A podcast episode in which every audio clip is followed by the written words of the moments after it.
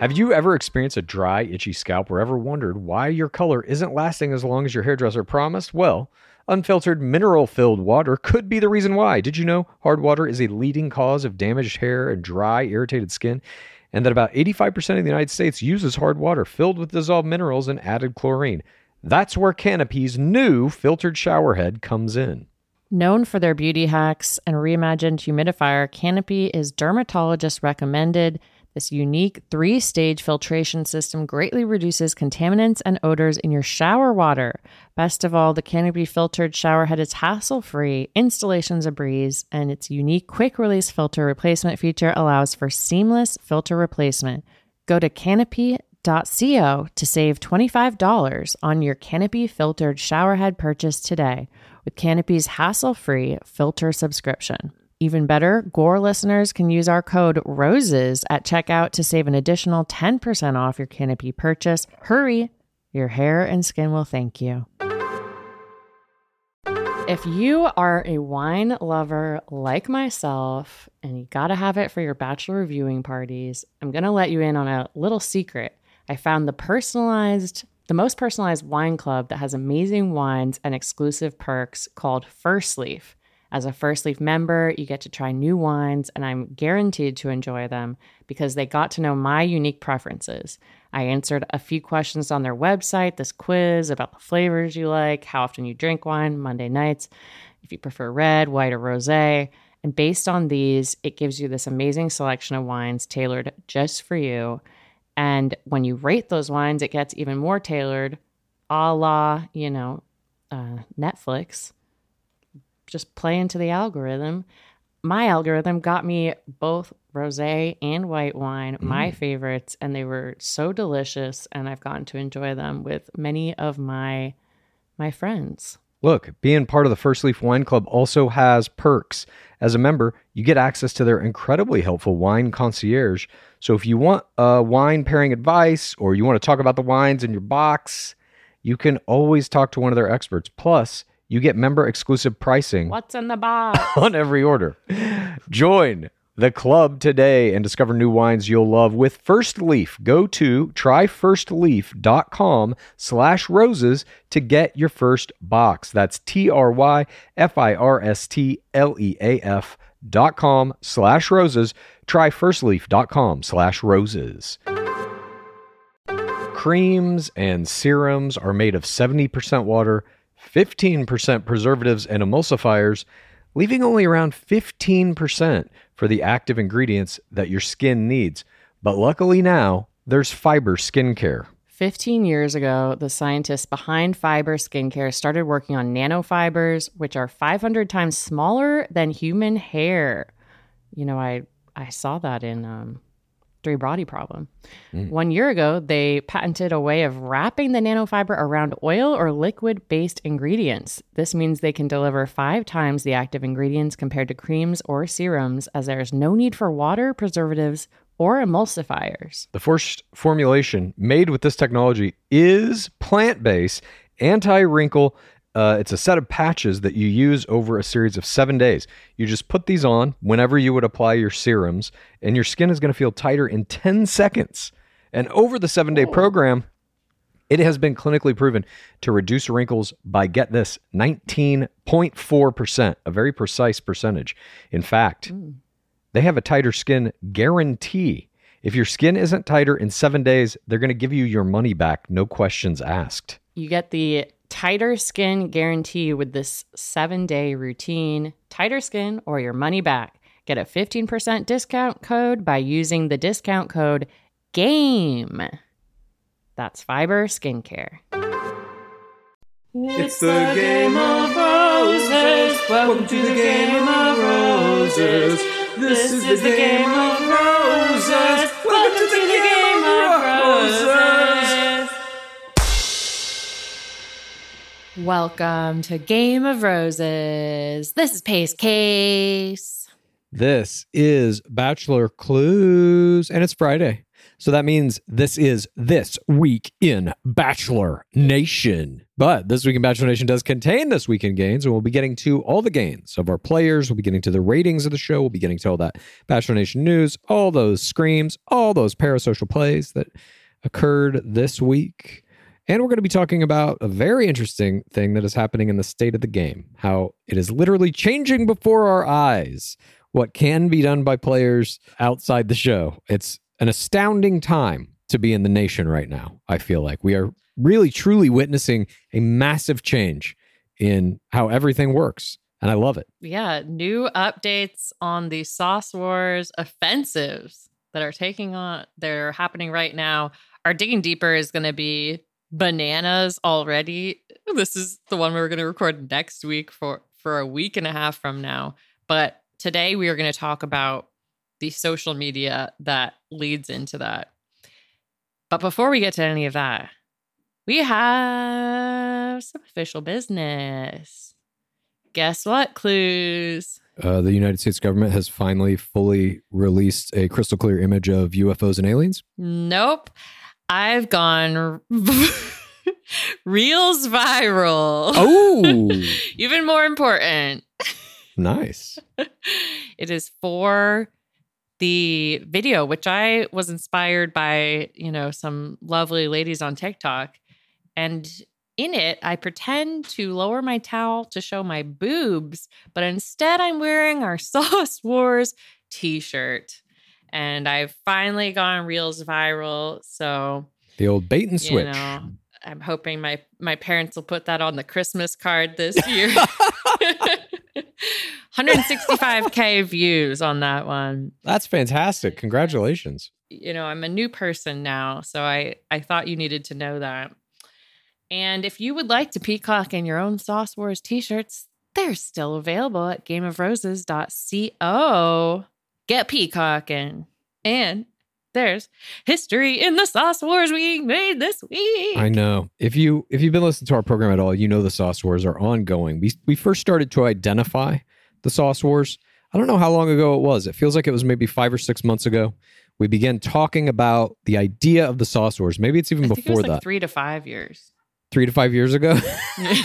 okay. Well, we've only been doing the podcast for about three, so I don't know about that. But I think we were talking about about five to six months ago. We started to recognize that the official Bachelor Nation podcasts were forwarding whatever the narrative was from the producers from the show itself. Whatever the lies were that the show was promoting, they would then have players go on these official Bachelor Nation podcasts or have the hosts themselves further those lies. And there were some players who would fight back against them. And then there were also fence players who kind of played both sides like, oh, we're still friends with the show, but also we're going to say the truth every once in a while.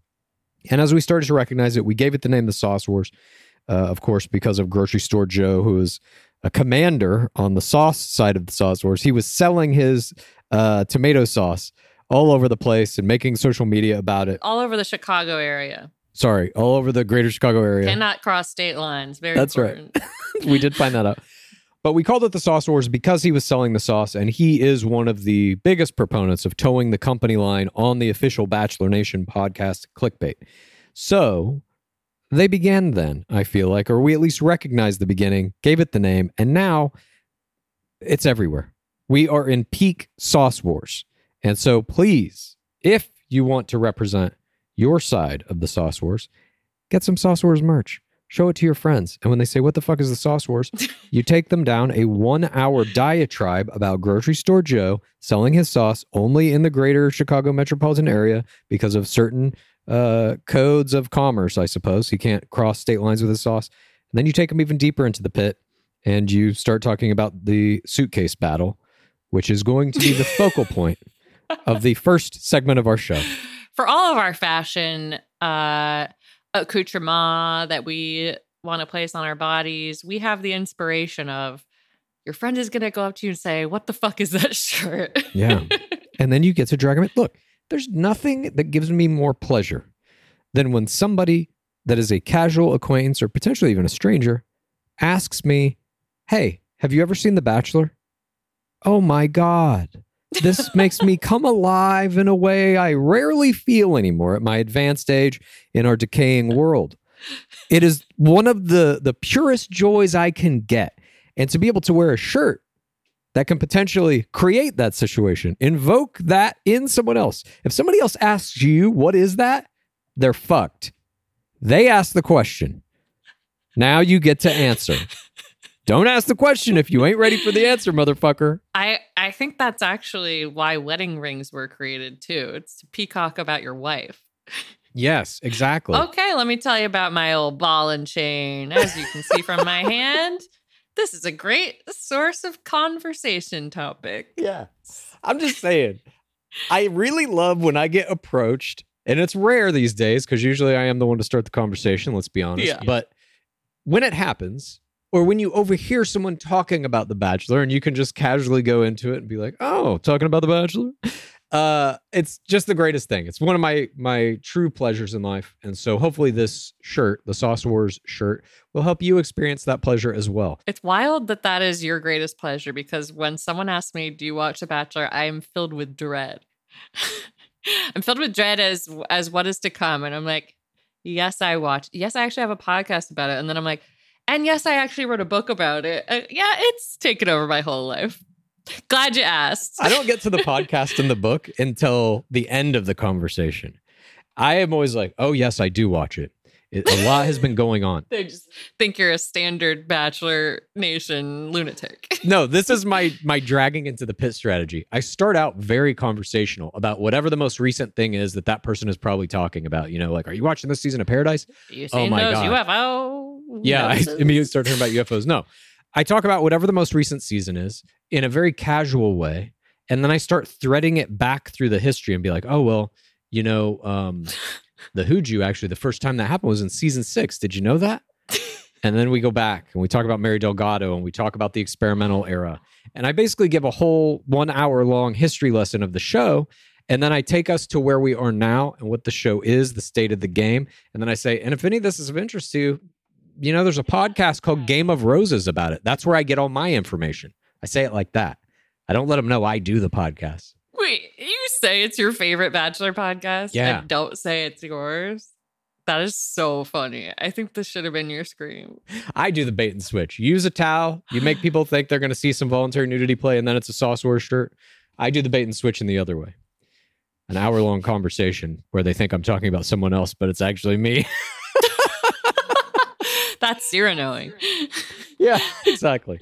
Anyway, let's get to the first segment of our program. We are talking about how the game is changing and what is changing the game. This is Game of Roses. State of the game.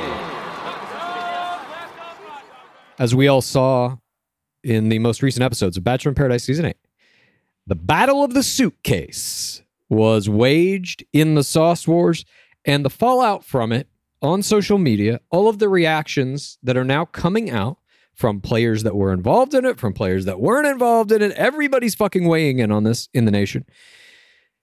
We are seeing these reactions revealing that this was a scripted event. We have never seen something like this before, where immediately, as the episode is airing, or within 24 hours of its airing, players are coming out on social media to say this is not real. This is a breach of all of their contracts, and they don't seem to care. And so far, there is no retribution by ABC or the producers or anybody else. I don't think there will be. I don't think there can be, honestly. I- I, think it would look very bad if they sue everybody involved in that because they were just doing what the producer said. Now they're breaking it a little bit by saying that's what we were doing. Essentially, this is all fake, but that's where we are. I wouldn't be surprised if they try to scare them. certainly they're getting calls from lawyers and shit like that, but that's very different than here's a fucking lawsuit, you know? Sure. But I think they're I think they know the power of their, you know, threats. I think that that has protected them a lot in the past. It'll it'll be interesting to see. We also had, you know, we had several people who were flight attendants reach out to us and say this would have been a breach of security if they sent a bag without a person. So, we've got some experts in the field weighing in. Yeah, it, we all know that it wasn't her suitcase, but plenty of people think it was. There is a contingent within the nation that thinks this is real. And I don't know what that percentage is of the fourth audience that thinks everything they see in the program is real, but those people exist. And I, I think the reason that a lot of these players are coming out on social media saying this isn't real is because they're getting shitty DMs from that contingent of the fourth audience. Mhm. Potentially death threats, at the very least, saying you're you're a horrible person. How could you go through somebody's suitcase? That type of shit. Oh, people think that Kira actually used her vibrator. I've seen comments like that. I'm like, what planet are you on? planet Earth, um, the country America. The- uh, look, we've been through this. America, by and large, despite the fact that we turn out a massive amount of media, I don't think the people viewing it are that savvy. I, there's a, a big chunk of people who watch reality TV, politics, anything they see, the news, and they don't have any critical thought about the fact that none of this is real. And by the way, none of it is. Not the news, not reality TV. It is all faked to get your eyeballs glued to that fucking screen. I'm not saying the news doesn't. Sir, this is a Wendy's.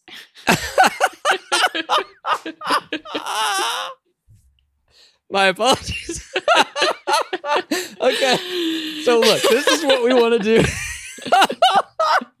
this is what we want to do Got him for, good. for our state. we are going to talk about uh, some of these parasocial plays that have been happening in response to the Battle of the Suitcase. We're going to go through the timeline and just give you an idea of the scope of what is actually happening. So, the first thing that happened was Marlena Wesh on October 3rd posted to Twitter. This is as the show is airing. It says, and y'all wonder why we be crying every episode. It's because we don't want to get on the producer's bad side and have a vibrator planted in our fake suitcase on national TV, uh, hypnotized, sick eyes emoji. I don't know what that is. Melting happy face emoji. Hashtag bachelor in paradise crab emoji. So she here is saying, now she's not on paradise, but she sees what's going on and she's been in the game, obviously. She's been a, a target of producer manipulation, as has every player that's ever come through the game. She says outright here that this is a fake suitcase with a planted vibrator. Now, again, she's not there. She wasn't involved in this. She is just a player from another season saying, here's what's happening, everyone. She then follows it up with a tweet that says, this show is childish as hell for what they did to Sally. Hashtag Bachelor in Paradise, crab emoji. So she's now Mhm. calling out the producers. Again, not saying the producers, saying the show. We should put producers in the first one. Correct. Uh, but issuing the the idea here that they're doing something to Sally on purpose, like they're throwing her Mhm. under the bus, they're attacking her in some way. Then we move on. That same night at 8:05 p.m., one grocery store Joseph tweets, "Opening up someone else's bag, not cool." Hashtag Bachelor in Paradise. This is the Sauce Wars. Can we hear that read in a different accent? Oh, sorry. Grocery Store Joseph on October 3rd, 8.05 p.m. tweets, opening up someone else's bag? Not cool. Hashtag Bachelor in Paradise crab emoji. Now, Thank this, you. my pleasure. This is grocery store slinging that sauce. He's basically saying this is all real, and the people involved in opening the suitcase are piles of shit. That's Yeah. what this tweet That's Liz says. Morris. That's Jill Chin. That's Genevieve Parisi. So he's saying it's her real bag and that they have broken into her personal belongings. Yes. Then, two minutes later, October 3rd, 8.07 p.m., Jill Chin weighs in. Let's use, this is on Twitter, let's use some critical thinking here, guys. Who would bring a vibrator and waffle, waffle iron to the beach? Critical, period, thinking, period. So she's not saying it's fake, but she's just saying, come on. The implication is that it's fake. She's not outright Mhm. saying that didn't happen, but she's like, come on, think about this. This can't be real, essentially. Then, also 8:07 p.m. This is on October 3rd. Susie Evans joins the conversation. She is, of course, the Ultimate Vikings non-ring winner, ring winner, non-final rose recipient, final rose recipient, Yes. and uh, most recently his ex-girlfriend. They broke up, and we're going to get to some of that in the news why they did. It's not a pretty story, and it has a lot to do with the producers and how the show reacts, et cetera, et cetera. But Susie Evans weighs in. If I had to guess, dot, dot, dot, this is on Twitter as well, that is not Sally's suitcase. Rolling eyes emoji, hashtag Bachelor in Paradise, crab emoji. So this is someone who has, I believe, no love for the franchise. They have no love for her. And we will get to that again in news. But she's now weighing in saying, this is fake, if I had to guess. So again, there's that little caveat at the beginning. Let me just protect myself legally here. But if I had to guess, that's not Mhm. Sally's suitcase. She knows. In my opinion. Yeah, in my humble. Then we finally have a player involved in the event itself. Genevieve Parisi. She was there. She was, I believe, the player holding, in quotes, Sally Carson's extensions, which were not her extensions. She tweets at 807 Please look at the clues. Is this really Sally's suitcase? Hashtag Bachelor in Paradise. She's essentially telling us it's not. Why would she tweet this if not? Look at the clues. Read between the lines. Clues. I'm trying. I, I, it's not between the lines. I mean, it's obvious this, this didn't happen, but now you have a player involved in the actual incident. Someone in the show as it's airing saying, This isn't real. What you're watching me do right now, I didn't do. It's not real. We've never seen this before, to my knowledge. And she continues to tweet that night in shock at her edit, perhaps. OMG, so much context left out. Please ignore me. Hashtag Bachelor in Paradise. And then she says, I thought the bathroom was a safe place to hide. Nowhere is safe. Hashtag Bachelor in Paradise. Again, these are vague and general, but she is literally on the show right now. She is the one who's under the harshest contract of anyone. And then we have Lyndsey Windham, player from another season, chiming in. She reposts Marlena Wesh's initial uh, post about the suitcase being fake and says Marlena keeping it real in reality TV. Also, I'm not watching because it makes me anxious and I know what all happens, but I get spark notes and cheering on my season 26 girls from a distance. So this is it's just another player who went through, in my estimation, one of the most producer heavily producer manipulated seasons, Bachelor 26, in the history of the game. Seeing this happening, she's friends with all these people because they were on Clayton's season, and she's getting, she's basically telling us she's getting little messages from them saying what actually happened. So this isn't what happened. Then we get Genevieve Parisi again. Honestly, the amount of times I wanted to leave this place is scary. Imagine three hours of sleep and 90% humidity. It's not easy, people. Hashtag Bachelor in Paradise. So she's letting us behind the scenes here at the conditions that they uh, experience while they're there.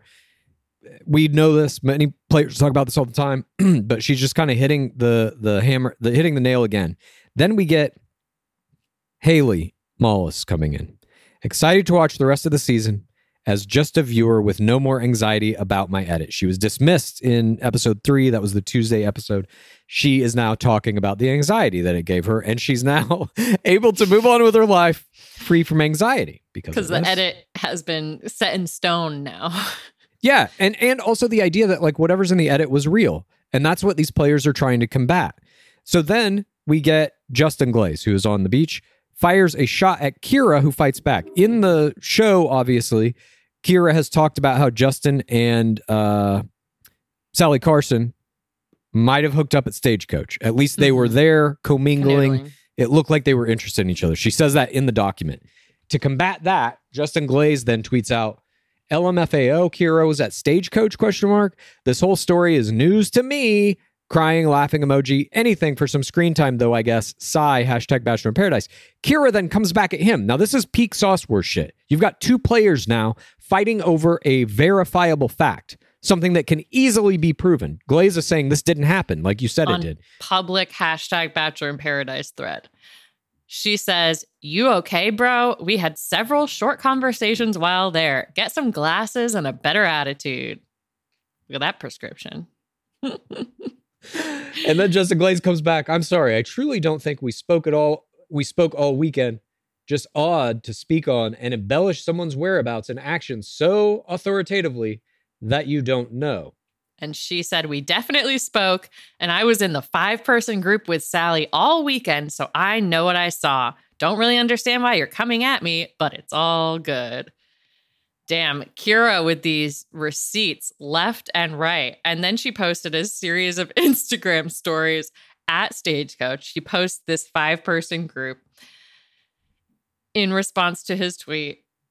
LMFAO, Kira was at Stagecoach. And then she comes in with more receipts the next morning. And she says, Stagecoach was fun, wasn't it? At Justin Glaze. Cowboy hat emoji. And she has arrows pointing to her and him, four people away from each other in a group photo in a pool, swimming in the same waters. And then Glaze comes back. We had zero interaction. That's all I was saying. There were a lot of people there that I didn't know or speak to. Wasn't a dig at you at all. So he's now backing up a little bit. She's won this this battle of the sauce wars here, using the images, using the receipts. And in my opinion, what Glaze has done here is a massive parasocial error. If you're at Stagecoach now as a bachelor player, really as anyone, everything's recorded 24 7. I saw there's an AI program now that you can upload a, a selfie and it will find public security footage cameras of you taking the selfie. Oh my God. So, Justin Glaze, there is no way that you weren't recorded a million images made of Right. all of this. It just it serves no point to try and deny it. Thousands of Snapchat stories. Look, I see the face player. And then Michael A gets in on the action, slinging some sauce. I don't know if this was producer prompted or not, but this shit is catching fire. The producers are very aware that all this shit is flying around parasocially, denying that the suitcase is real, the shit between Glaze and, and Mengistu, all of that they're aware of. So I don't know if they prompted this or not. Nonetheless, Michael Allio then tweets out, this is on uh, October 4th, 11:19 a.m. This is in response to Genevieve Parisi's tweet that she wanted to leave. It's scary, no sleep. And then uh, Michael Allio says, Yep, I remember waking up next to the ocean, having all your meals prepared for you, spending your day talking to friends and working through our problems in hopes of walking away healthier. It gets harder. Trust me. We aren't tortured. We weren't tortured. We were lucky. Hashtag Bachelor in Paradise. And so that, and I made a post about this as well.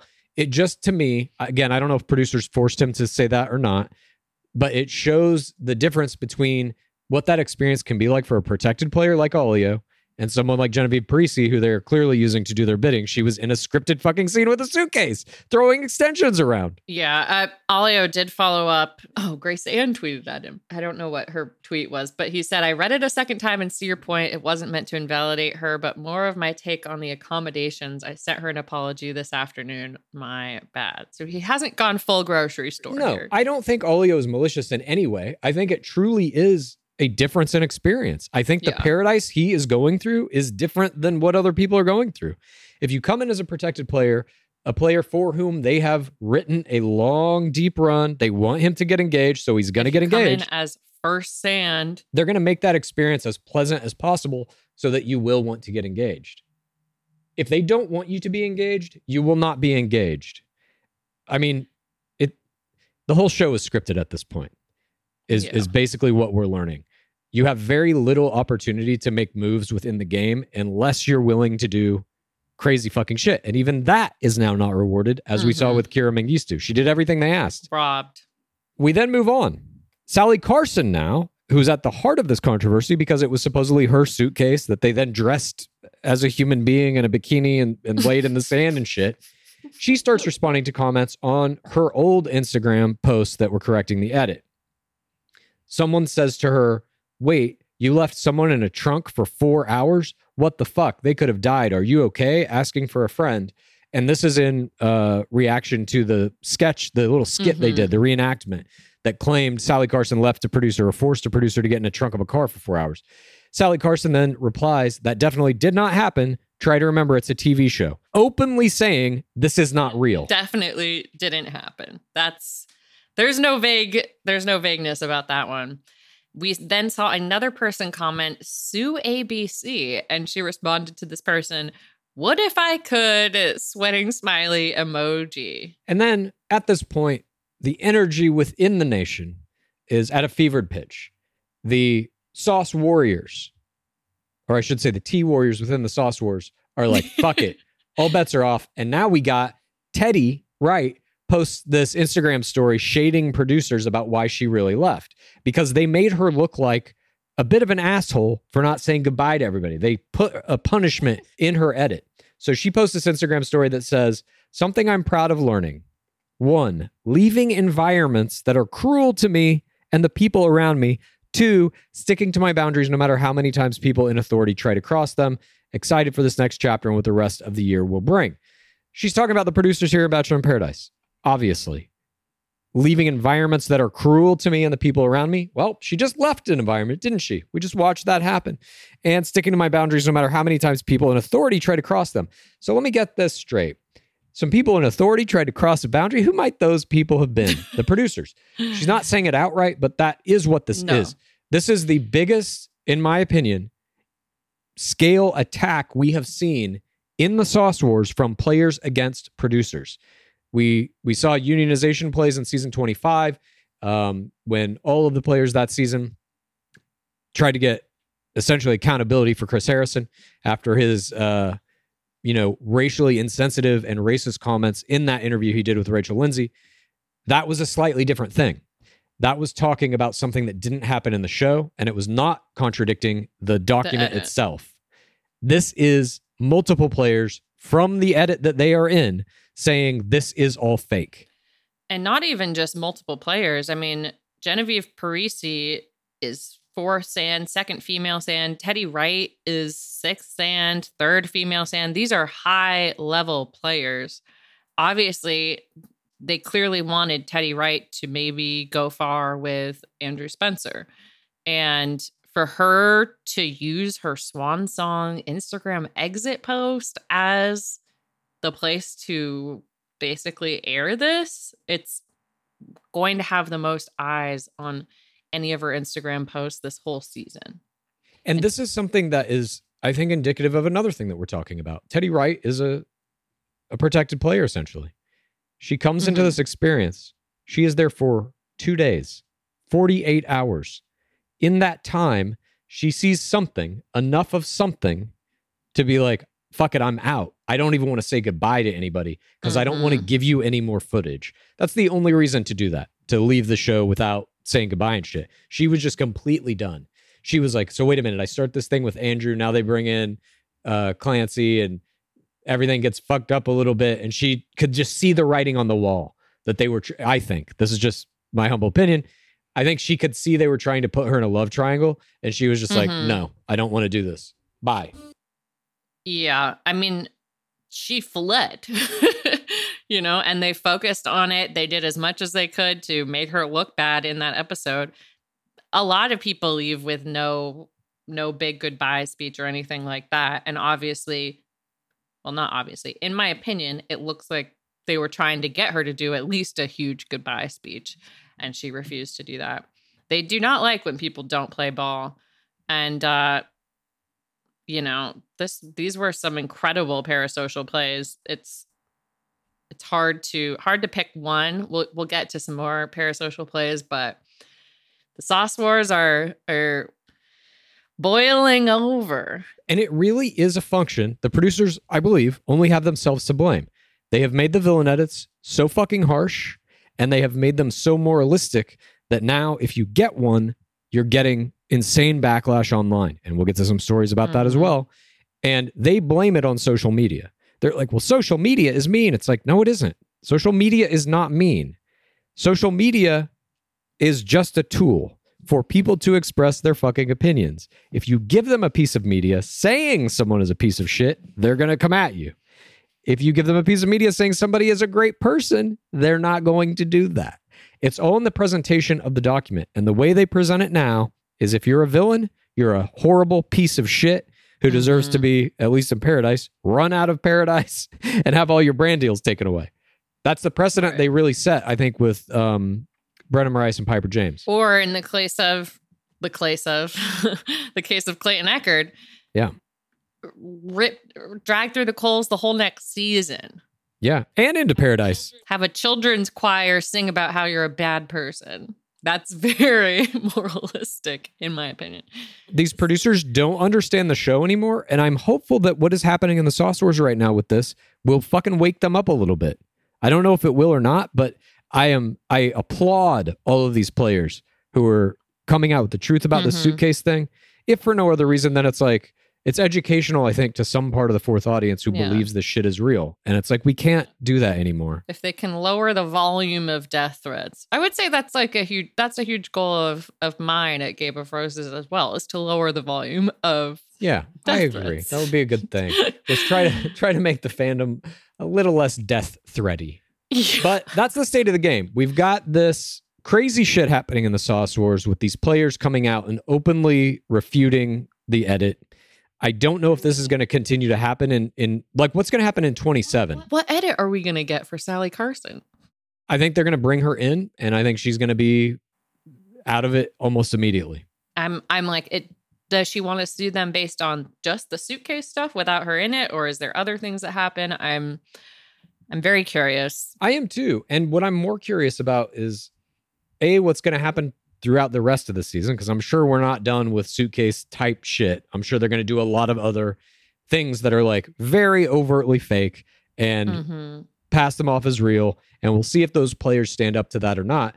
But I'm also very curious about season 27 of The Bachelor. What are those Mhm. players going to do? Is this now a new precedent? Has the line been moved for what players can do parasocially in order to try and, in some way, combat the character assassinations that producers do to them in the document? yeah and will they do it for larger storylines i mean this is kind of a small or arguably a jokey storyline you know or for razzle dazzle what was it that kira called it I don't know. What did she call it? she answered some Instagram story about the vibrator. It was like, it's TV, uh, great TV, or s- something like Oh, that. Oh, it's got Bachelor Nation buzzing or something like that. She yeah, got them it, buzzing. But thank you for breaking down this timeline with me, Clues. It is, it can be tough to keep up. I saw we had a couple newcomers to Twitter who were basically were like the Bachelor in Paradise hashtag is going off, so they wanted to enter the fray. Aaron Clancy and, and someone else said this. Oh, interesting. Well, we also Mhm. can't thank Dark Seeker enough uh, for putting that timeline together, going through all the tweets and putting them in order and everything. It, this is just a very important moment in the history of the game. And like I said, I don't know what's going to happen as a result. I don't know if this will be an isolated incident. We'll never see players do it again, or if it's going to continue to happen again and again and again. Players undermining the, the validity of the edit. Is this merely the prologue in the history of the Sauce Wars textbook? I hope so. But that wraps up State of the Game. We must move on. This has been a very long State of the Game, but a very important one because this is a massively important event. But now we're going to move on to our next segment in which we discuss all of the movements of players on social media with their numbers and the ratings. Game of Roses is sponsored by BetterHelp. Clues. Uh, we all carry around different stressors, big and small. And if you keep them all bottled up, it can affect you negatively. Therapy is a great place to get things off your chest and figure out how to work through whatever is weighing you down. You might be taking care of your physical body, but are you taking care of that beautiful mind, Clues? Yes. I have benefited from therapy greatly in the past. Uh, it has helped me get through stressful experiences, manage boundaries, learn coping skills. You know, the the whole premise of life is is kind of a, a it's a lot to undertake, and therapy can help with that. Well, if you're thinking of starting therapy, give BetterHelp a try. It's entirely online. It's designed to be convenient, flexible, and suited to your schedule. All you have to do to get started is fill out a brief questionnaire. Then you get matched with a licensed therapist, and you can switch therapists literally at any time for no additional charge. Get it off your chest with BetterHelp. Visit betterhelp.com slash game of roses today to get 10% off your first month. That's betterhelp, H-E-L-P dot com slash game of roses. Clues. It is springtime. It is the off season. It mm-hmm. is Gore Girl summer. The weather's getting warmer. Thank. Dark Lord Palmer. And it's time to say goodbye to jackets and sweaters and cowls and hello to shorts and tees. I wanted to update my wardrobe for the long haul, get those staple pieces, and I found Quince. Now I have a lineup of timeless pieces keeping me looking effortlessly chic year after year. I got the cotton modal scoop neck tee. It is so cute. It is literally the first thing I reach for in my dresser when all my clothes are washed. You know those special items. If you are not like Clues, who only wears one outfit. I'm Quince head to toe at this point. I'm a Quince boy. I'm a source boy, Quince boy. Let's you got no idea. I'm wearing Quince t-shirts, Quince pants, Quince long sleeve t-shirts, Quince pants, Quince sweaters, Quince pants. I'm quinced. Just call me quinced, King Quinces. Okay. They call me. I love Quince. Okay, Quince. Uh, get warm weather ready with Quince. Be a Quince king yourself or Quince queen. Go to quince.com slash roses for free shipping on your order and 365 day returns. That's Q U I N C E dot com slash roses to get free shipping and 365 day returns. Quince.com slash roses. Clues. Mhm. I've been on a mission. I'm trying to find the perfect t-shirt. Yeah. Um, because it's spring. I'm ready to get out there. I'm ready to peacock. Luckily, the perfect t-shirt does exist, and you can find it at Skims. From cropped silhouettes to long sleeve layering tees, there's a style for everyone.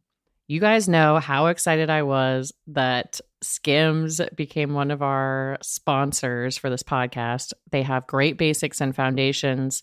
I got the boyfriend t shirt in Onyx. That's kind of a dark black color, and the cotton jersey long sleeve t shirt in Kyanite, which is kind of like a blue green.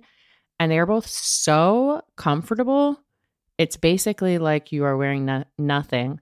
Great for free spirit types. Well, for all the free spirits out there right now, you can shop the Skims t shirt shop at skims.com.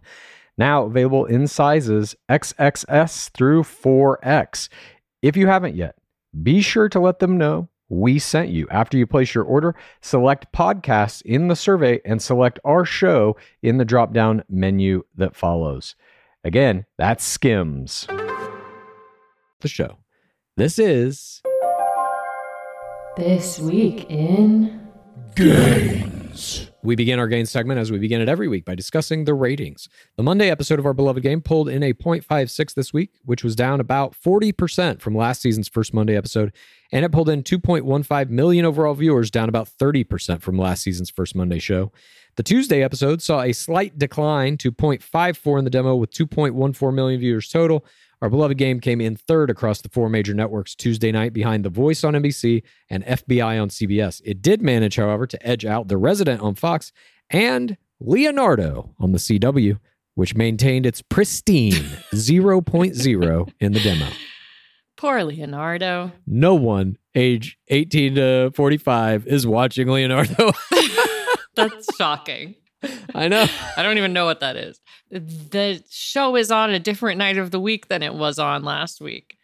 It's not that shocking to me that the ratings would go down this much. But what are they doing? Dumping it in October. Leonardo? Bachelor. Oh. How could they place Leonardo like Yeah. this? It should You're be like Thursday night time Le- slot. yeah, exactly. Leonardo is must see TV. That shit should be on at seven thirty, right after Jeopardy. Yeah, I don't know. I mean, this is always when they play BIP, and they have started doing this thing where they're doing Mondays and Tuesdays now. That's a, a frequent thing every season. I am calling on them to do it once a week, Monday nights, baby. Yeah, I'm sure they will uh, heed that call. They got people rolling in fake suitcases full of fucking vibrators, but they're like, you know what? Uh, we do too many episodes. We should just stick it to Monday nights. Yeah, they got a 20 minute bros ad. By the way, that didn't work. I don't know if you're following any of the news about Bros. oh, I'm following it. Yeah, did not do well. And Billy Eichner is um he has some some of his own parasocial errors that are going on with his reaction to the opening weekend box office being much lower than anticipated. It's because they annoyed all the Bachelor fans. I, there are long think pieces being written about why the movie didn't do well and Billy Eichner's reaction to it. I encourage anyone to go read them. They're they're interesting. But we must now move on to the t- top five gains in Instagram. The gold medal in gains this week goes to Romeo Alexander. He gained 9.4K this week for his Love Square villain play, bringing him to 11.6K total. The silver medal in gains goes to Serene Russell, first female sand, first sand total. She gained 6.7K this week for her sand placement and coupling with Brandon Jones. She's landed at 63.5K followers total. The bronze medal in gains goes to Teddy Wright. She gained 6.3K for her swan song exit bump, and she is now at 87.3K total. Fourth place goes to a three way tie between Instagram champ and bombshell player Victoria Fuller, utility tears player Sauce Wars champion Genevieve Parisi, and first male sand zaddy Michael Allio, who all of whom who added 6k pairs of eyeballs to their content this week. And now let's move on to that top five total Instagram chart for October 6th, 2022. Victoria Fuller sits on the throne on top of the mountain with 586K. Andrew Spencer is in second place at 311k. Michael Allio has that third place on lock with 273K total. Lace Morris is in fourth with 246k total. And rounding out the top five is an unnamed player who has not yet entered the game. But this player has 224K. And now for the top five TikTok chart as of today, Thursday, October the 6th. Brittany Galvin is in first place with 125.1k followers. Victoria Fuller's in second place with 116.4K. Andrew Spencer's in third at 81.8k. Aaron Clancy, the star of paradise, is fourth at 55K. And face player Justin Glaze is in fifth at 40.4k. I had no idea Brittany Galvin had such a large TikTok following. Neither did I, but she's dominating. And I am interested to see where this is going to go. These TikTok numbers are getting, generally speaking, higher. They're Yes. they're starting to be able to contend with the Instagram numbers. I like to see that. Yes, they're certainly higher than in the regular season. Yeah. But that wraps up all of our gains. Now we're going to move on to those TIDs. This is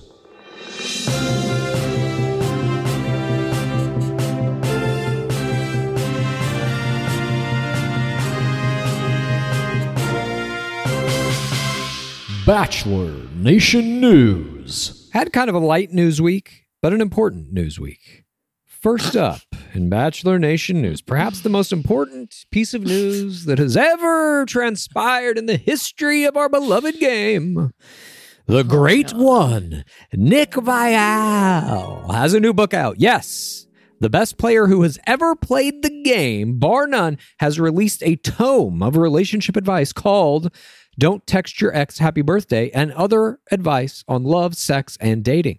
The elaborately titled work is described on Amazon as follows From celebrity heartthrob. I can't even get through this. You got to read this shit. From celebrity heartthrob and male goat, doesn't say that, esteemed host of the Viall Files podcast and adored member of Bachelor Nation. He wrote this. adored. He wrote this. Nick Viall comes Don't Text Your Ex Happy Birthday, a no holds barred dating advice book. Oh my God. With his trademark charm. He wrote this. relationship expertise and exclusive sex and love q&a series.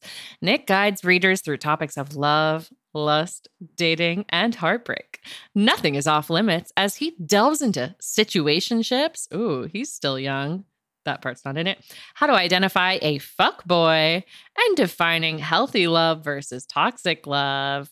Trying to figure out if friends with benefits is worth it unsure if they're really into you are you worried about the age gap between you and your partner? Oh, that's not in there. Don't come on. Sorry. Sorry. Is this the is the person you're seeing a walking red flag? Can you come back from being cheated on? Bial is here with all the answers and more. Filled with stories and one-liners, you'll be texting your friends. Don't text your ex happy birthday is an honest, entertaining, and heartfelt relationship handbook that actually answers the question What does it mean when they say dot dot dot question mark? Congratulations go out to the great one on this literary achievement. Welcome to the Authors Club. Clues will be doing some selected readings from this important contribution to the literary canon of the nation on our Patreon. So look out for that. You gonna be wearing your Nick Viall wig? Maybe. I have pre ordered the book. It has not yet arrived, but when it does, I am definitely going to read it and I will be doing some readings out loud. I can't imagine a world where he didn't write that description of his own book. He doesn't write anything. We've written a book about The Bachelor. All of the promotional stuff, who had to write that? The little descriptions about us, our bios, all of that. It was us. We didn't have a ghostwriter. I don't think he did either. You think he wrote his whole book? I do. Yeah. I think there's no way someone else said wrote from celebrity heartthrob and adored member of Bachelor Nation. Who the fuck's writing that other than him? His publicist. Perhaps. Speaking of publicists, what he did on Kaitlyn Bristowe, or what he did on his podcast about Kaitlyn Bristowe, where and that's going to be in our digging deeper too. He has a very recent Mhm. episode of Viall Files from this week where he basically is shitting on Kaitlyn Bristowe, Dare he? saying that she was like leading him on and all this shit. She was just doing it for the cameras. Which, by the way, he did the same fucking thing. He's doing this for the book clicks. Absolutely. And it's brilliantly done, in my opinion. Always staying relevant. Anyway, congrats. Great one. Can't wait to read your Hmm. book. Disagree. This is not the official Game of Roses position. okay. I'll take it as my own. That's fine. I stand with Bristowe. Trigger warning for the next piece of Bachelor Nation news. Just skip forward a few minutes as we discuss uh, suicide.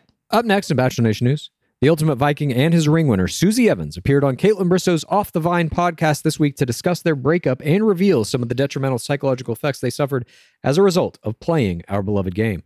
Echard revealed that he experienced suicidal thoughts after his season wrapped and began airing, and it was Evans who helped him overcome them while they were still together, and she continues to be there for him even after the breakup. Echard called the backlash overwhelming and cited it as one of the primary reasons his relationship with Susie Evans couldn't work. He said, I wouldn't have been held accountable if I wasn't placed in a spotlight where everyone could see every single corner of who I was, every piece of me.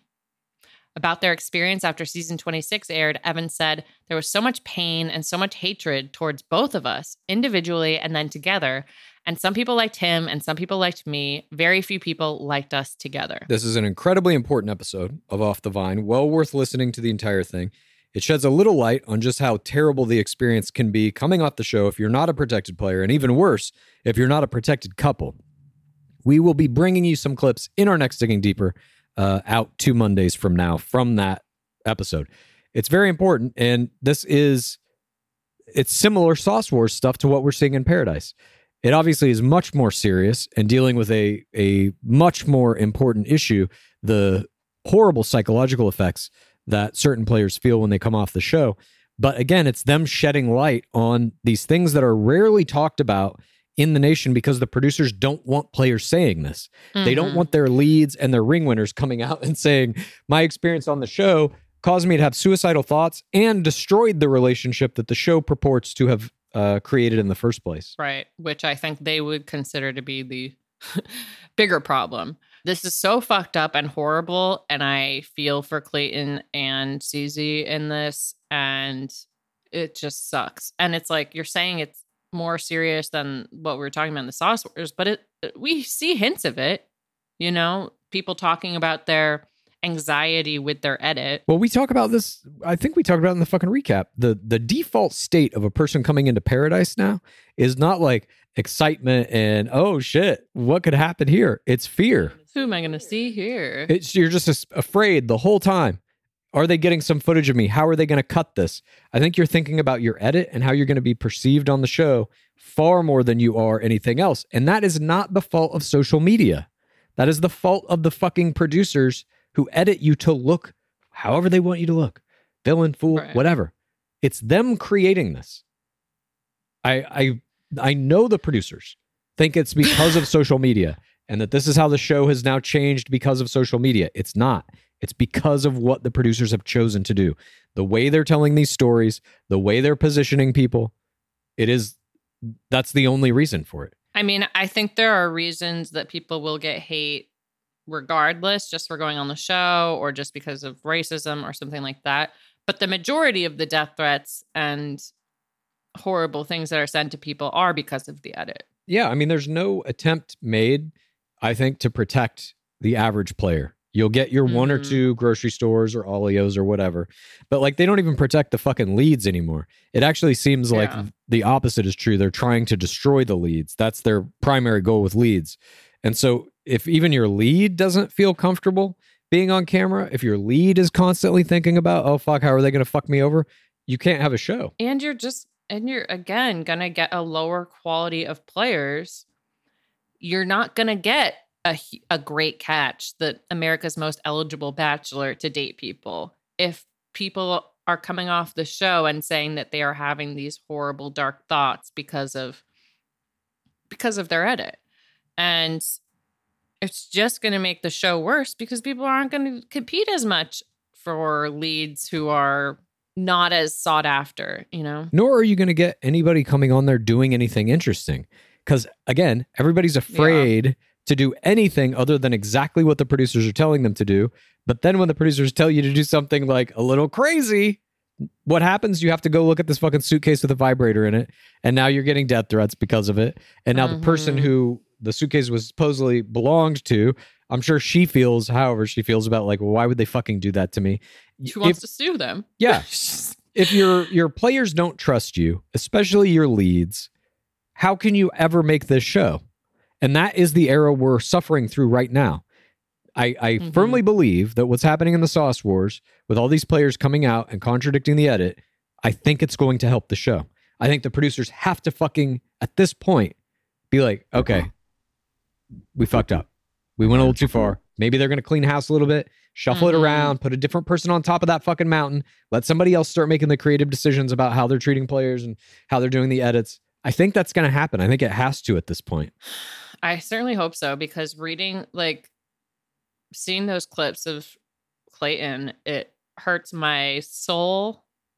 And it hurts the soul of anyone who is in this periphery Bachelor Nation world podcasting about it, etc. Like we're tired and you and we are feeding the zeitgeist. You want people making media about your media to promote your media. You don't want them being like, "Oh, actually, I'm not even going to post anything about Bachelor because I had such a horrible experience on it. Yeah, exactly. You need to celebrate the players and celebrate their post game careers and lives. You need to be celebrating their social media. It's the show has painted social media as a dark, shitty thing. They don't allow your phone in. They don't allow you to post during uh, the shooting time. You can't start posting until the shooting's done. They approve all your Mhm. posts. They approve all the podcasts you go on. They Mhm. have. They're so afraid of social media that they have vilified it. They have demonized social media itself. Mhm. But that is wrong. It's not social media. It's your inability to accept it as a major part of this game. That is the problem. At any rate, let's move on. The third and final piece of Bachelor Nation news is good news.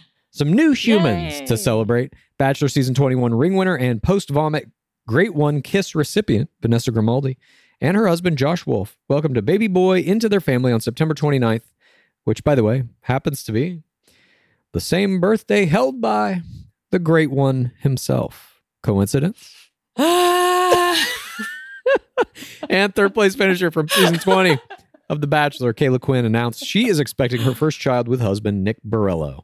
Congrats to all these players as they continue to populate the world with their growing families. Congratulations. And now for that time in our show where we celebrate the greatest news happening in social media. This is The parasocial play, play, play, play, play of the week. Ashley and Jared Iaconetti posted a behind the scenes vlog of their time in paradise on both of their Instagrams. Jill Chin made a TikTok and captioned it Me after week one in paradise, where a voiceover plays, I want to bomb the place. Like, I want to rip it a new asshole. Like, that's how much I hate Zara. where Zara has been replaced with the word paradise. The video has 10.4K views. Romeo entered the TikTok fray via lip syncing the popular RuPaul song Is It Me? Am I the Drama? The video has 7.8K views. It was hard for us to decide who deserved Parasocial Play this week after all of the sauce wars offensive. Is it Kira's razzle dazzle post or Twitter receipts war with face player Justin Glaze? Or is it Teddy Wright's incredible swan song exit post shading producers as creating a cruel environment? All of these were excellent plays, but no, there can only be one winner. Our parasocial play of the week goes to fan favorite and innocent, empathetic king legend, Dark Lord Palmer. In an incredible Instagram post this week, he commemorated his 44th journey around our still alive sun. Dark Lord Palmer posted a five slide dark offering in which his wife, whom he is happily married to, hoojoos him. He also included a photo of his dark creature minion, Lulu. The caption reads, Thank you, everyone, for your thoughtful B Day wishes. Heart emoji. My heart is so full. Heart emoji. Hashtag birthday. Hashtag grateful. Hashtag birthday hoojoo. To our knowledge, this is the first Dark Lord of all time in the pit. We praise you, Dark Lord Palmer. Can you believe that? There have been two Dark Lords. We got one of them in the pit. We're 50% on dragging Dark Lords into the pit. That's an incredible statistic. If it were a baseball, we would be a home run. Not quite. But uh, there were also some great plays made this week by those creatures. But of course, there can only be one parasocial creature of the week, and it was a canine who has had this award a few times before, Percy. That is Nayte Olukoya's dog. He was in a fantastic TikTok this week with his dog uncle, Rodney Mathews. Hilarious faceplay abounded. We encourage you to go check that out. And now we come to that time in our program in which Pacecase and I descend deep into the bottom of the pit. Creams and serums are made of 70% water, 15% preservatives and emulsifiers, leaving only around 15% for the active ingredients that your skin needs. But luckily now, there's fiber skincare. 15 years ago, the scientists behind fiber skincare started working on nanofibers, which are 500 times smaller than human hair. You know, I I saw that in um, Three Body Problem. One year ago, they patented a way of wrapping the nanofiber around oil or liquid based ingredients. This means they can deliver five times the active ingredients compared to creams or serums, as there is no need for water, preservatives, or emulsifiers. The first formulation made with this technology is plant based, anti wrinkle. Uh, it's a set of patches that you use over a series of seven days. You just put these on whenever you would apply your serums, and your skin is going to feel tighter in 10 seconds. And over the seven day program, it has been clinically proven to reduce wrinkles by, get this, 19.4%, a very precise percentage. In fact, they have a tighter skin guarantee. If your skin isn't tighter in seven days, they're going to give you your money back, no questions asked. You get the tighter skin guarantee with this seven day routine. Tighter skin or your money back. Get a 15% discount code by using the discount code GAME. That's Fiber Skincare. If you are a wine lover like myself and you gotta have it for your bachelor viewing parties, I'm gonna let you in on a little secret. I found the personalized, the most personalized wine club that has amazing wines and exclusive perks called First Leaf. As a First Leaf member, you get to try new wines, and I'm guaranteed to enjoy them because they got to know my unique preferences. I answered a few questions on their website, this quiz about the flavors you like, how often you drink wine, Monday nights, if you prefer red, white, or rose. And based on these, it gives you this amazing selection of wines tailored just for you. And when you rate those wines, it gets even more tailored, a la, you know, uh, Netflix. Just play into the algorithm. My algorithm got me both rosé and white wine, my favorites, and they were so delicious. And I've gotten to enjoy them with many of my my friends. Look, being part of the First Leaf Wine Club also has perks. As a member, you get access to their incredibly helpful wine concierge. So if you want uh, wine pairing advice or you want to talk about the wines in your box, you can always talk to one of their experts. Plus, you get member exclusive pricing What's in the box? on every order. Join the club today and discover new wines you'll love with First Leaf. Go to tryfirstleaf.com slash roses to get your first box. That's T-R-Y-F-I-R-S-T-L-E-A-F dot com slash roses. Tryfirstleaf.com slash roses. Sweaters, candles, the dreaded bathrobe. Unfortunately, Mother's Day gifts can be a little predictable and boring. That's why an Aura frame is the perfect gift to mix things up this year. It was named the best digital photo frame by Wirecutter. Aura frames are guaranteed to bring joy to moms of all ages. My mom loves hers. I'm throwing pictures of Skaboolian, our cat, up there. She's laughing. She's texting me. He's so cute. I wish I could meet him. Cute. It's the next best thing to to meeting my cat. Really. You know, I love that it was so easy to set it up. I've recently learned I'm not good at uh, building things and I need an easy install. And Oh. this only takes about two minutes to set up the frame using the Aura app. Aura frames are Wi Fi connected, come with unlimited storage, so you can share as many photos as you want from your phone to your mom's frame. She'll be grateful it's not another sweater, and she'll love the frame to see more of you. And right now, Aura has a great deal for Mother's Day. Listeners can save on the perfect gift by visiting auraframes.com to get $30 off plus free shipping on their best selling frame. That's A U R A frames.com. Use code ROSES at checkout to save. Terms and conditions apply. to issue our screams. This is Screams from the Pit. So I hinted at my scream this week. in my first time doing international travel in three years since the pandemic, I flew across the ocean to Amsterdam and I dragged my partner in the pouring rain to the exact bench where Gabby Windey dumped Nate Mitchell. It was a long heartbreak scene in the show. It was iconic, and luckily, Grace Ann got me the coordinates to try to find it. I am 99. I am 95% sure it was the right bench. But again, mu- I must reiterate it was pouring rain. Yeah. And I made this video where I was essentially displaying the space, talking about its history.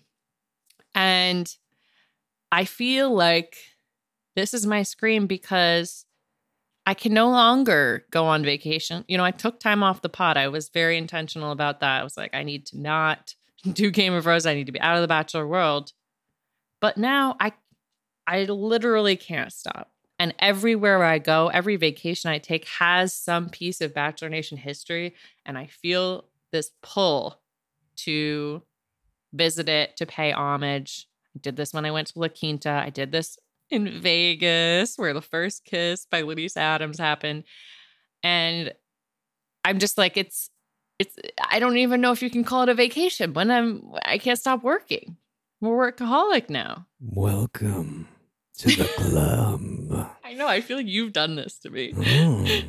Yeah. I used to be able to take vacations. My brain just has never stopped, like uh, ever. I, I don't know how to shut it off. Really, it just does it. Call it work if you will. It's just to me like what's happening, but uh, I love this scream. I can't thank you enough for you know taking time out of your vacation to go to this. I feel the same way though. I got to say, if I'm anywhere ever that isn't my living room, I am like, did something of The Bachelor happen within any proximity to me that I can go see that that place? And so, if I ever travel again, bet your bottom dollar, I'll be uh, taking some pictures of weird Bachelor shit too if I can find it. But it was great. I loved your your um, parasocial plays regarding it, and I I can't thank you enough. I think it was a fantastic service to the pit. Thank you. You're welcome. oh, by the way, Nate Mitchell commented on this post when Grayson posted the video. I didn't see that. What did he say? yeah. I don't know. He was just like, no, Right. PTSD. So I might have given him given him PTSD. No, hopefully not. Hopefully he's okay. My scream this week involves a certain invitation that I received and how it's affecting my life. As you know, Screams from the Pit is about Pace Case and I descending into the fandom of this show at a deep level to say how it has affected our lives. Pace Case just said, I went on a, vacation abroad, mm-hmm. yet all I could think about was finding this fucking bench and taking a picture of it.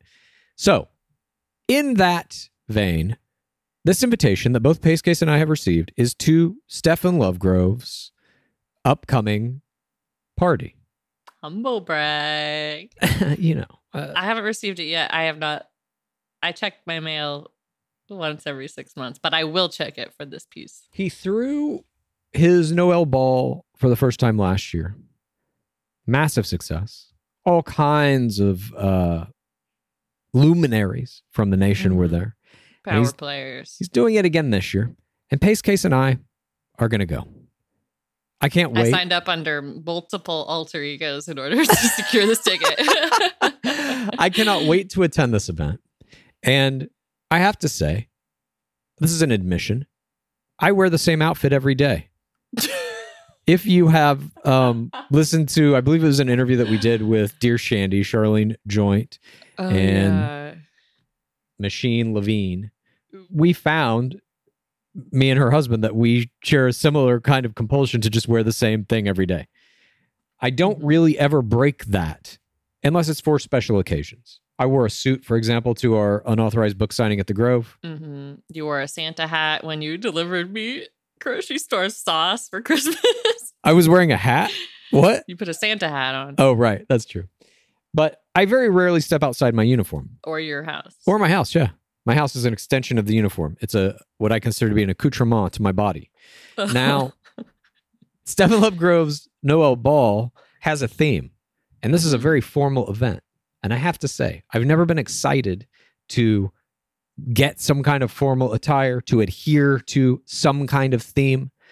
I am more excited than maybe I've ever been in my life for anything to do exactly that for this event. I can't fucking wait. I see it almost as a competition. This is my Met Gala. I will turn heads. you will turn heads. Okay. Yeah. I will turn heads. I will be the person that everybody else wants to be in a picture with because I'm going to look fucking good. And I've never wanted to do that in my life until now. Are you gonna wear the Juan Pablo jacket? If I could find that, fuck yes. The Bachelor has put me in this point. Not uh, my sister's wedding. Not any kind of formal event that I wear a T-shirt to your sister's wedding? No, I wore a suit, but I, yeah, I could look. I dress up if I need to do it.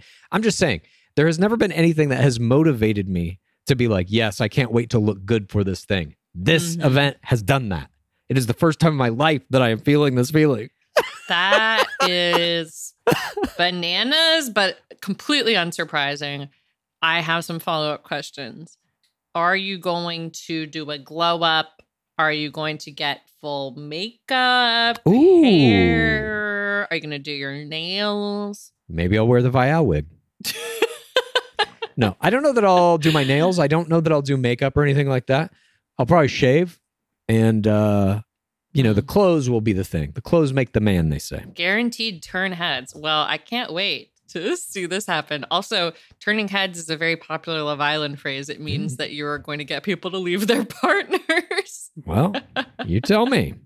We will see what happens at the second annual Noel Ball, but we can't thank Stephen Lovegrove enough for inviting us, and we are super excited to attend. My favorite doctor. It's going to be very fun. But now we are going to play another scream. This is a scream that comes to us from Anna Darian. She is in our Patreon down at the bottom of the pit with us. And if any of you would like to submit your own scream, you just go to patreon.com slash game of roses. You join us in the bottom of the pit. You're going to get access to our Discord where you can find the channel that allows you to upload a one minute piece of audio that can be your scream. We play the best ones here and analyze them. We are going to do that right now. Again, this is a scream from Anna Darian. Here we go. Hello, fellow pit dwellers, coming in with a vintage scream from the pit. The year was 2003, the bachelor was Andrew Firestone, and I was at dinner celebrating the six month anniversary of my very first serious boyfriend. The only problem? It was Monday night. So I very kindly let my boyfriend know that we should probably wrap up dinner soon to get home in time for the bachelor. I was sure he would be on the same page as me because this was a dire situation. Remember, it's 2003. Young dwellers, we did not have Hulu or gore recaps. I would have had to wait six months to rent the DVD from Blockbuster, and this was not something I was willing to sacrifice. So we wrap up dinner, go home, and I can see that he's starting to sour grapes all over the night. And I finally ask him if there's a problem. This is when he chooses to tell me, and I quote, The show is a train wreck. Needless to say, the relationship didn't work out. Praise be the dark seasons. I love the scream. Pit dwellers reaching into the past to pull one from the archives. Gorgeous, gorgeous scream. I also love the phrase young dwellers. That was hilarious. Maybe the highlight for me. yeah, I am definitely not a young dweller. But yes, there is a differentiation. I agree. I have conversations with people through DM all the time where they say, My first season was this, my first season was this. Increasingly, you're getting my first season was season 24. And that shit is like, now that's a young dweller. I mean, I know we've gone back and done the hyper binge and shit, but I did watch season one as it fucking aired. So did I. This is a uh, beautiful scream. And I agree with you. Anybody who doesn't understand your uh, citizenship in the pit, how could that relationship ever work? No, I mean you have to have the same values. That's or at least, you know, your values need to at least some mostly line up and especially for ones as important as this. or at least you have to understand that this is something to be indulged, something to be celebrated. Any deep fandom, uh, not just our beloved game, but if you wind up with somebody who loves a certain sport or a team or a whatever, I'm sure Mhm. Ashley Iaconetti, for example, doesn't give a fuck about Tom Brady. But Jared Iaconetti does, and so she'll indulge it as long as he puts on an Aladdin hat every once in a while Yeah. and dances around the living room. You trade your values. Yeah, they make a deal. Like, you know, she's going to wear a Tom Brady jersey on Sundays if he puts on the Aladdin suit and fucking does a couple uh, somersaults. Okay, the middle name of our kid can be this if you will fulfill this very specific Aladdin fantasy for me. Yeah. The middle na- our kid's middle name can be Tom Brady if you work 20 hours a day in our cafe. That was the deal. and that's our dating advice. Yeah. Make deals. No, I mean, The Bachelor is also about romance. What's more romantic than The Bachelor? Especially season three is a real millionaire. I know. You don't get those too often these days. But thank you, Anna Darian, for this incredible scream. And once again, if anybody out there wants to submit their own scream, you just go to patreon.com slash game of roses, join us in the bottom of the pit, get that Discord, record that scream, and we play them here, obviously, and talk about them. But that's it. Yeah. That wraps up this week in Bachelor Nation. We thank everybody for joining us. We will be back on Wednesday of next week to deliver another recap of two full episodes of Bachelor in Paradise. It looks like we're going to have Sally Carson coming on sand. I'm sure there will be some other surprises. And we're going to get this weird uh, implied sex scene between the Iaconettis that I believe ends with her farting on him in the boom boom room. Why? It's bad producing. Why? Why can't I mean, they should be on a double date like like Tartick and Bristowe were? Yes, it's a waste of time. A waste of time. The current producers don't understand what this is. They just don't get it. But we will do our best to give you the best recap in the world because we have The Bachelor as our main and only value, and we will never leave it, no matter what it does to us. You know, I was thinking about this the other day. I was like, let's cut to I'm 75 years old. Maybe the show's still on, maybe it's not. Am I still Mhm. doing Game of Roses with you? Are we talking about old seasons after it's gone off the air? Probably. You're like, ah, you'll be doing that by yourself. yeah, yeah, definitely we will clues for Yeah. sure. For You're like, well, me and my 20 year old child might be doing something else, but uh, no, I I do not see Game of Roses ever ending. I think it will transform in beautiful ways, like a beautiful butterfly.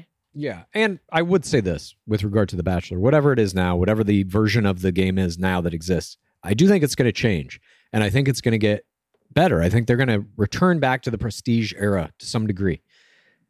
And I think if they want to do that and they're listening now, the easiest way to do it is to hire Pace Case and I as the showrunners. Oh, this is our CV. Yeah. We know more about this game clearly than any producer who's on it currently. And we'd be happy to come in and give you another season 17. I'm 100% sure if I'm given complete control creatively over casting down to the edit You want them to hire you as the executive producer. for one season, what do you have to lose? Okay. Have all the other producers there. So the nuts and bolts of it If we can be executive producers, Yeah. I will take that job. But for one season. For one season. It can't be worse than what they're doing now. Their ratings are fucking toileting every fucking year. Yeah, we're almost reaching Leonardo levels. Here's what I can guarantee you ABC, Warner Brothers, NZK. This is my guarantee to you. If you hire me and Pace Case as the showrunners and you give us some real fucking creative leeway with what we're able to do, I, I can't be beholden to people doing shit edits and doing fucking suitcases with vibrators in it. That can't happen. And I have a very extensive writer as well. So just put that in there. Okay. You'll have to appease Pace Case's writer, but if you give us some if you hire us and give us some kind of creative leeway, I can guarantee you ratings that are higher than the previous season. Whatever that season is, hire us, mm-hmm. that season will have higher ratings. I guarantee it. Now, if it doesn't happen, I can't be held liable in any way, and there is no recourse you can take against me, but that is my guarantee. that is the word. That is Bachelor Clues' word. At any rate, thank you again for joining us. And before we go, as always, what is that dwab at? It has been 7,501 days without an Asian bachelor. Praise be Dark Lord Palmer. Happy birthday. Please rate this podcast. Please review this podcast. Please get a friend to listen to us and then please rate this podcast. Please review this podcast. Please get a friend to listen to us and then please rate this podcast. Please review this podcast. Please get a friend to listen to us and then